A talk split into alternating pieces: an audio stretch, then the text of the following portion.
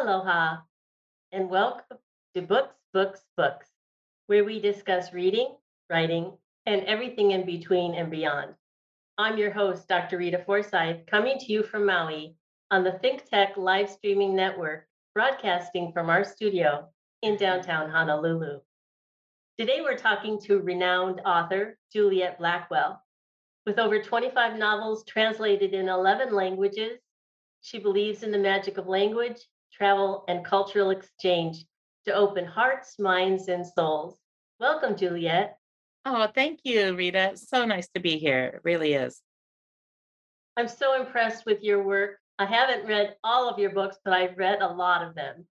You penned the New York Times best-selling Witchcraft Mysteries, the Haunted House Renovation series, and I know the Art Lovers Mystery series was nominated for the Agatha Award. Congratulations for that. Oh, thank you. Thank you. Yeah, that was the very first the first book in that series was the very f- first book I ever wrote and it was nominated, so that was Oh, really nice. how That was like a little plunge into the mystery world. It was very fun. Yeah. I'm also impressed that you live in a 100-year-old house with extensive botanical gardens in Northern California, and you spend a lot of time in Europe and Latin America. I, I imagine you find inspiration in those places with the people and the culture. Oh, always, always. Yeah, I think you you had um mentioned that I believe in the in the magic of of of uh, travel and cultural exchange, and I really I really do. I think it's there's nothing quite like being in a different country and and seeing that people do things differently and they see the world differently and they um you know they have different histories they they come at things very differently different religions um i i find that i'm i'm also as as you know i was an anthropologist i was trained at trained as an anthropologist so i think it's it's probably in me very deeply to want to um just see how other people do things and connect in that way So you studied to be an anthropologist before you became a writer? i did i did i i actually um I'm still ABD. I never got that dissertation done, but um, went on to other things and started writing fiction, which is a heck of a lot easier than writing academic uh, dissertations. So my hats off to you, doctor. um, it's a, you know, that's uh, fiction is a very different animal, but it was it, when I first started writing fiction, it was such fun because I didn't have to make any footnotes. I didn't have to look things up. You know, it was it was really fun and very freeing that way. Well, how did you get started? What what inspired you to become a writer of, of fictional novels? Uh, you know, I I I think it was just because I've always been a reader. Mm. Um, apparently, I don't remember this, but I have friends from college who said that I always that one day I would write a book. That I used to say that, and I don't remember saying that, but apparently I said that. So um, I think it was probably always in my mind the way it is for a lot of people who are readers. I think anybody who loves the world of books, it's always like, oh, I wonder if I could do that and how fun would that be? Um, so yeah, so I was working, I had given up anthropology and I was working actually as a as a faux finisher and and painting murals. I was I was a professional artist for a while. And I was working in San Francisco in an old mansion in Pacific Heights in the middle of the night, one night, and thinking to myself that I heard somebody in the what was supposed to be a vacant building. And I remember thinking, wow, this would be a great place for a murder mystery.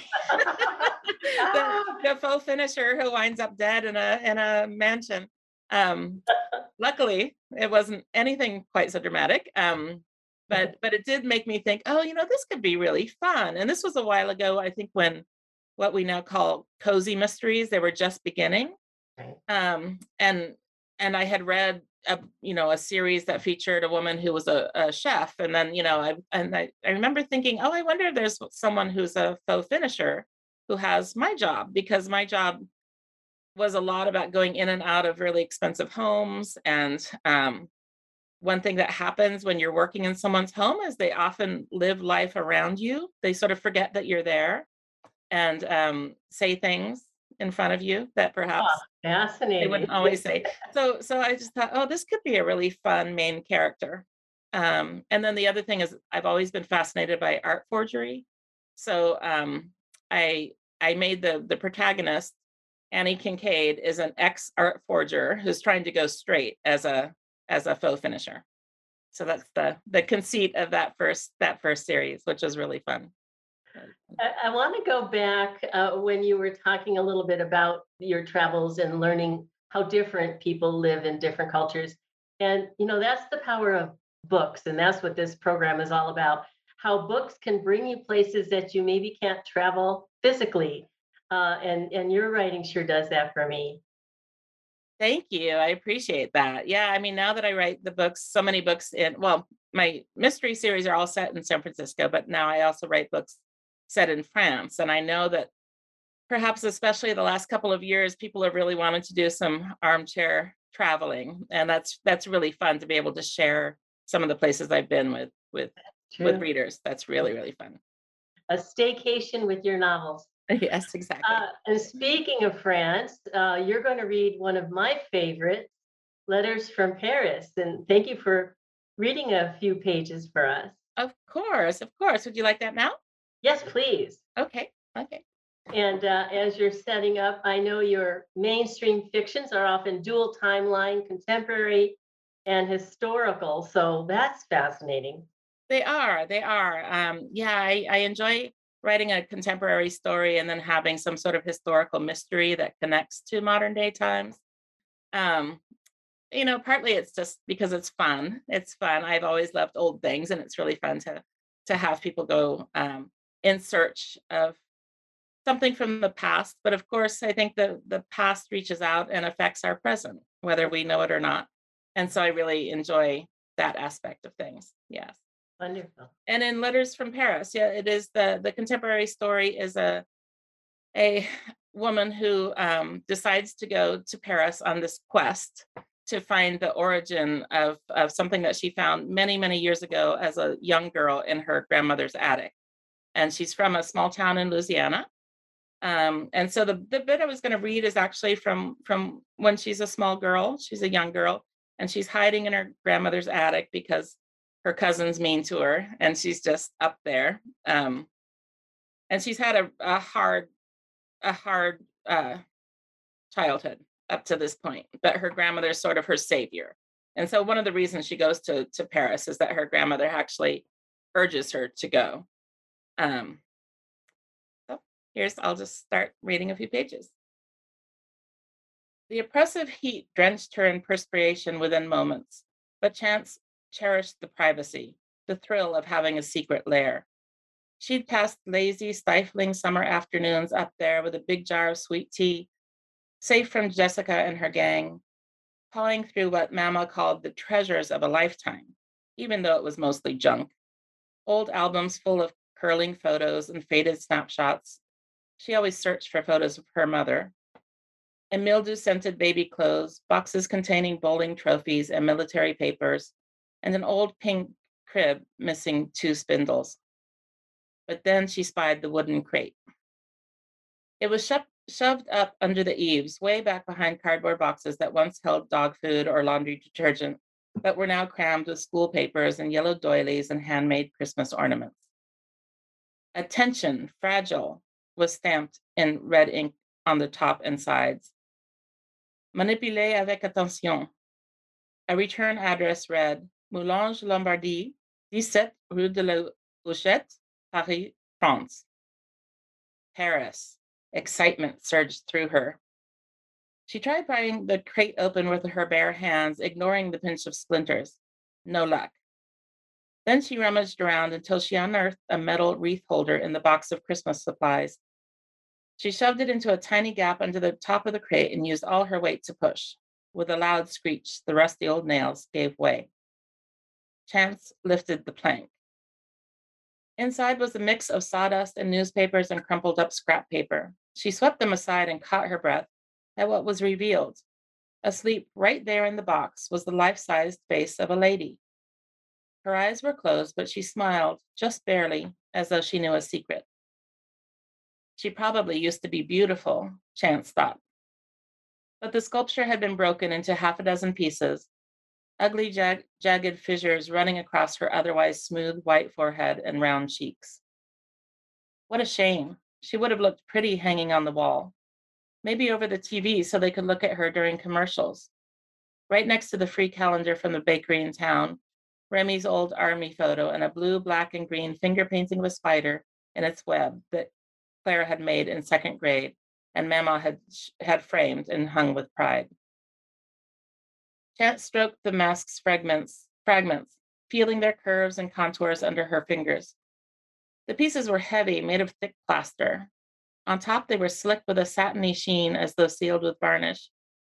But when she ran the pads of her fingers along the edges of the broken bits, they felt gritty and raw, putting her in mind of the rough gray rocks that scraped at her bare feet when she climbed over them at the beach. Chalky dust coated her hands when she pulled away. Chance rubbed the white powder between her thumb and fingers, wondering who the lady was and how she came to be in her mamma's attic, all the way from Paris. Chance hesitated, then glanced over her shoulder to be sure she was alone. Of course she was. No one but her ever came up here but still. She squeezed her eyes shut, blew out a long breath to help her relax, then reached out both hands and laid them on the lady's broken face, waiting to see if the figure would talk to her. This was exactly the sort of thing that made Chance weird, a misfit, and invited the wrath of Jessica. No wonder your mommy killed herself and tried to take her, you with her. Chance knew that, but sometimes it worked. Sometimes, when she had been hiding from her father in the little triangle formed by the couch shoved up against the wall, she would hold one of her mother's old handmade clay figurines a little pig, an elephant, a harbor seal. Close her eyes and hold her breath, and she could feel them move, come alive just for her, right there in the palm of her hand. And they would whisper to her, You will be all right. You're not alone. You are a miracle. So now Chance closed her eyes, laid her fa- hands upon the face, and concentrated. Chance was patient. She waited a long time, but the lady refused to speak. Maybe it only worked when it was something her mother had made, Chance thought. Maybe this was her mother's way of speaking to her from beyond the grave. But quiet or no, Claire liked the face in the box. The lady looked so kind, so gentle. And she sure did look like she had something to say, but that she would take her own sweet time to say it. Chance wondered. Maybe she remained mute because she was broken. What if she brought up some of the glue from her craft box? She could piece her back together. Chance turned her attention to the papers surrounding the sculpture. One after another, she smoothed them out against her thigh, sticky with sweat. She tried to make out the words, but though Maman insisted on speaking Cajun at home, Chance was still learning to read and write in French. But she sounded the words out as best she could. One paper seemed to be an old grocery list. She recognized a few words haricots verts, poireaux, pommes de terre. A handful of scraps appeared to be phone messages, receipts, rough sketches of faces and hands, a list of measurements. And then she spied the letter. It wasn't much of a letter as far as letters go. It had been torn in two, but Chance rifled through the box and found the second part. The house were easy enough to match. The calligraphy, calligraphy set it apart from the other scraps. The writing was slanted and dramatic, hard to read. The ink had faded to an earthy sepia tone, and the paper yellowed, as though over the years the two hues had reached out to each other, trying to merge. The heavy paper had been folded once and dated 26 Février. No year, no context, no address on the letter. Written in French, it said, My love, my dearest, Olivier has agreed to help. We can wait no longer. We must act. I will be waiting. Take nothing with you. In a different handwriting, less sure with ink splotches as though written by someone accustomed to, unaccustomed to holding a pen, were the words, He will never let me go. Chance turned the paper over, then emptied the wooden crate, searching for more, but that was all there was. Her hand shook as she reread the letter, sounding out the words. It was something special. She was sure. Maybe this was it, Chance thought. Maybe this was the secret, the special purpose for which she had cheated death. Tell me again, maman, Tell me about my mama when the car went off the road. Why didn't I die too? The Lord's got something special planned for you, Chance. You mark my words. You're a miracle shot. Don't you forget it. Those last words were her grandmother speaking to her, of course. I don't know how you knew this, but that was the favorite part for me of that book. So Oh, is that right?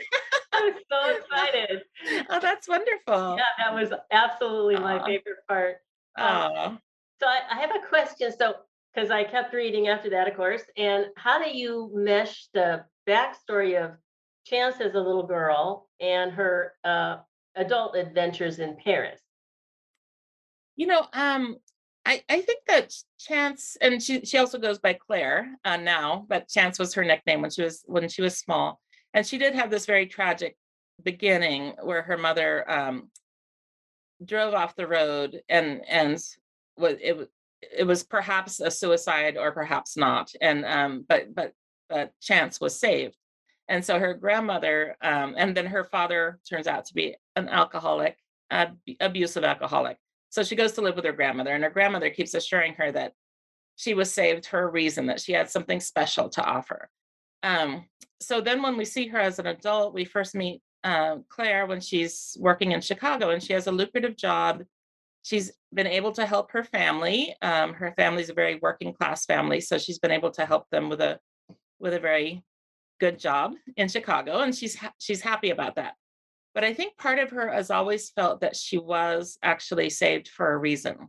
That when her grandmother kept telling her that there was something special about her, and so when we first meet her, she doesn't know what that is. She doesn't know whether she's special, um, and whether she has something more to offer. And I I just like the idea that this that this figure and and also I should I should mention that the the L'Inconnue de la Seine, which is the name of the the the the face that she's found. This um this this face from from France is actually very well known in France. It's a it's an actual face. Oh, it Um, really is. Yes, it is. It's Oh. a very very famous um hanging that a lot of people hung on their walls because everyone was curious as to who she was. This woman, Uh-huh. she was a very mysterious woman, and they called her like the Mona Lisa of the Seine because she has this little smile. Um, but she's she's hung in the in the studio of people who make death masks. So the assumption was that she Oh, killed herself or was killed, um, and she drowned in the Seine. So they call her the the unknown woman of the Seine.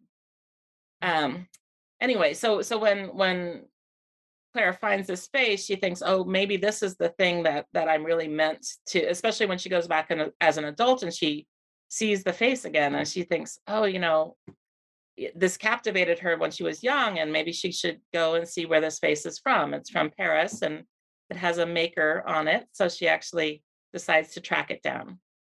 And then when she gets to France, she realizes that it's just, it's really quite mass produced and it's not that unusual, this face. And yet she does um, look into the story of who the woman might have been.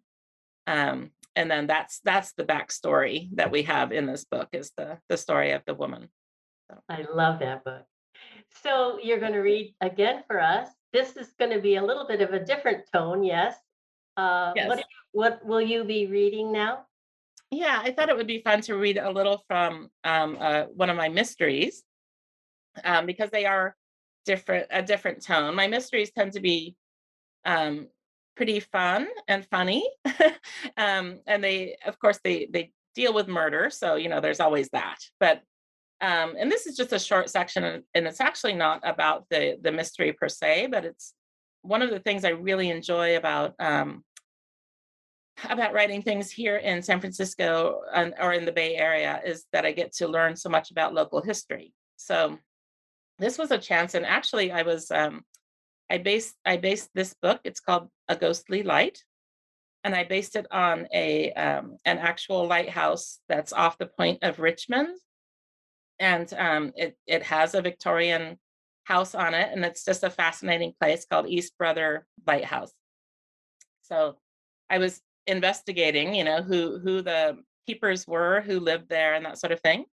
Um, yeah. So in and in the story, of course, um, the protagonist Mel Turner has gotten herself. She's a she does um, she remodels old homes.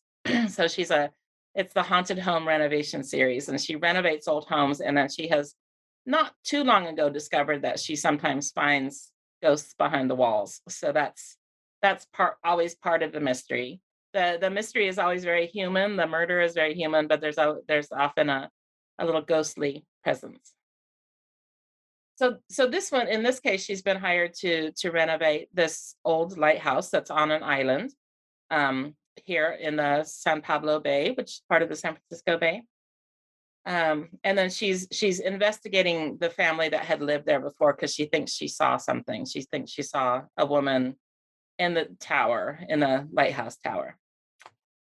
So now she's speaking, she's at an archive in San Francisco, a historical archive, and she's speaking to a librarian named Trish. then Trish will be speaking first to me, the most interesting aspect of Lighthouse Island doesn't have to do with the architecture, but the fact that for many years the lighthouse keeper was a woman. A woman lighthouse keeper? As in my ghostly apparition? Interesting. She nodded. Was that common? I wouldn't say it was common exactly, but it certainly wasn't unknown, Trish said, warming to her subject. Back in the day, lighthouse keeping was one of the few professions women could perform that paid them the same as their male counterparts. Are we talking back in the 19th century? As far back as that, she said with a nod. Many years before women had the right to vote in the United States, an impressive few were landing federal positions as lightkeepers. Several female light, lighthouse keepers in the Great Lakes, for instance, even had lower paid male assistants working under them which was virtually unheard of at the time. That's fascinating. How did a woman even become a lighthouse keeper? Did they just respond to ads or? Most were the wives or sometimes the daughter of a keeper. The skills required for lighthouse keeping are very specific. Not only did keepers ha- have to have knowledge of the lamps and the clockworks, but they also needed the dedication and grit it took to live in isolated, harsh locations battered by winds and rain and the bravery to climb the tower during a, a storm and scan the waters looking for trouble. Most times, the official male keepers were assisted by their wives, especially when there wasn't an official assistant keeper. And for instance, when they were sick or as they grew unable to climb the steps, that sort of thing. Upon the keeper's death, his wife or daughter sometimes applied to take over. They could demonstrate they had the skill and experience to do the job since they were already there so they chose to stay on despite the isolation. Just like the men, a lot of those women wound up keeping the lighthouse the rest of their lives. I suppose it can be addictive, that kind of solitude, and beautiful views to boot. A wistful note came into her voice. I think I would do quite well, frankly, as long as I had enough books. And that reminds me of one thing I read. The lighthouses had their own little lending library of sorts, a box of all sorts of no- books, novels, poetry, the Bible, would be delivered by the regular supply boat or the tender ships. After a few months, they would swap out the box for a new one. A lighthouse bookmobile, how cool is that? I used to love the bookmobile when I was a kid. So, can you tell me anything about the woman who kept the bay light on Lighthouse Island? This is what I'm telling you. There was some information on her in the stolen file. I could practically see the the wheels turning in Trisha's head as she stared at her computer monitor clicking her mouse furiously. I'm sure I could dig up some names and dates if you could give me a little time. But boy, it steams me that somebody would steal that file. What's the deal? We digitize as much as we can, but scanning everything in the collection is a huge project, and it's not as if the Historical Society is rolling in money. Those files always have tidbits of information not found elsewhere newspaper clippings, archival notes, ephemera we haven't had time or resources to upload. What this society needs is a sugar daddy. Wait, here she is. I remember because the names were so interesting and so apt. From 1899 to 1905, the official keeper of the Bay Light was George Vigilance. The job then went to his wife, Ida. Did they have any children?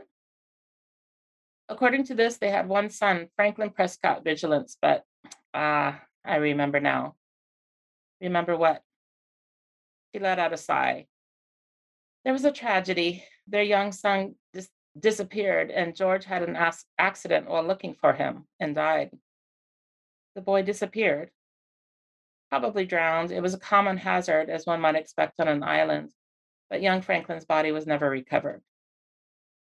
And his father, George, died while looking for him. According to the report filed with the Lighthouse Authority, his wife, Ida, said that George was working on the clockworks at the top of the tower when he thought he spied little Franklin's red and white striped shirt on the shoals. He ran to find him. He ran to find him, but in his haste tripped and tumbled down the lighthouse steps, all the way from the top, breaking his neck. Ida found him at the bottom of the stairs. There was a lot of that going around. Trish looked up from the computer and blinked. And Ida took over after George's death? I asked. She nodded. Ida Vigilance was the official keeper for the next 10 years. I was betting that Ida had stayed on at the Baylight a lot longer than that. I suppose it wasn't absolutely certain that the vision I'd seen at the top of the tower was Ida Vigilance, but it made sense. And I was going to assume the little boy who pointed to the tower was Ida and George's young son, Franklin. So Ida remained on, on Lighthouse Island alone, true to her name and ever vigilant, lighting her lamp, mourning her husband, and searching for her missing son for 10 years. That would be enough to drive the most down to earth person around the bend. There you go. Great way to end. well, it was such an honor having you read to us. Just, you know, having the writer read their own words is oh. amazing. Well, you know that's that. I don't think I'm the best reader, so I appreciate oh, that. it was, no, it was it was really a wonderful experience. So thank you. Well, thank you. Well, that's all the time we have today. I went, want to thank Juliet Blackwell for being my special guest, our broadcast engineer, our floor manager, and Jay Fidel, our executive producer. A special mahalo to our underwriters, and thank you for joining us. Books, Books, Books will be back in two weeks. Until then, read, write, and create your world.